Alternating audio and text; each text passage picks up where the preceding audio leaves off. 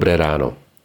V nedeľu 14. januára 2024 Božie slovo nachádzame napísané v Evanieliu podľa Jána v 2. kapitole od 1. po 11. verš. Na tretí deň bola svadba v Káne Galilejskej a bola tam aj Ježišova matka. Na svadbu pozvali aj Ježiša a jeho učeníkov. Keď sa minulo víno, povedala Ježišovi jeho matka, nemajú vína. Ježiš jej odpovedal, čo mňa a teba do toho žena? Ešte neprišla moja hodina. Na to jeho matka povedala obsluhujúcim, urobte všetko, čo vám povie. Podľa židovských predpisov o očisťovaní tam stálo šesť kamenných nádob na vodu, každá na dve či tri miery. Ježiš povedal obsluhujúcim, naplňte nádoby vodou. A naplnili ich až po okraj.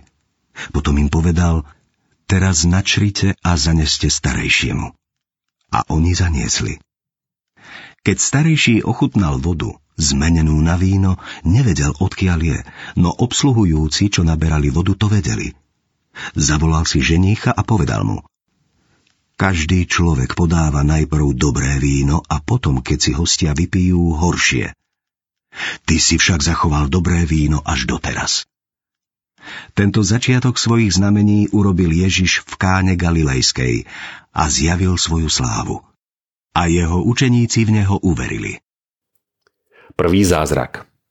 O čo tu ide? Na jednej strane veľké úsilie svadobníkov dodržať rituálne predpisy, na druhej strane pán Ježiš, ktorý prináša nový a lepší obsah. Pred svadobnou sieňou stojí 6 kamenných nádob na umývanie. Podľa Mojžišových pravidiel si Žid mal poumývať ruky a nohy pred tým, ako šiel stolovať. Prekvapivé je, že síce nezanedbali rituálne predpisy, ale o to, čo na svadbe budú podávať, jesť a piť, sa zrejme až tak veľmi netrápili. Starajú sa o vonkajšok, pedantne dodržujú pravidlá a predpisy, lipnú na malichernostiach.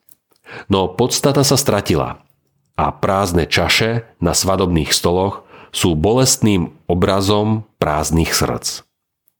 A vtedy Ježišová matka povie posluhovačom. Urobte všetko, čo vám Ježiš povie. Opäť by som potreboval celú knihu, aby som dopodrobná rozobral túto vetu. Veď tu je odpoveď, tu je cesta. To je to, čo majú Božie deti robiť. Aby tá prázdnota náboženstva, prázdnota viery a prázdnota srdca zmizla. Robiť to, čo prikáže Ježiš. Máme o čom premýšľať. O našom náboženstve, o tom, ako my lipneme na prázdnych pravidlách a predpisoch. O tom, kde sa nám stratila podstata a kde ostalo prázdne srdce.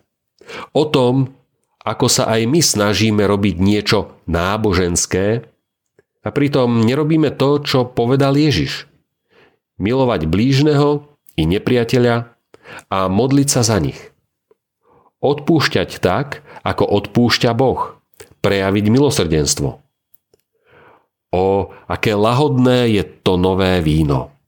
Pane, pridaj nám viery a novej múdrosti. Modlíme sa. Bože, ďakujem za pána Ježiša, lebo on je dokonale dobrý. Ďakujem za znamenia, ktorými sa predstavil svetu. Odpusť, že sa málo zaujímam o znamenia, ktoré robí v mojom živote. Otvor mi duchovný zrak, nech ich vidím a daj vôľu, nech ho nasledujem. Amen. Dnešné zamyslenie pripravil Ján Rumán. Vo svojich modlitbách pamätajme na Evanielickú bohosloveckú fakultu. Prajme vám požehnanú nedeľu.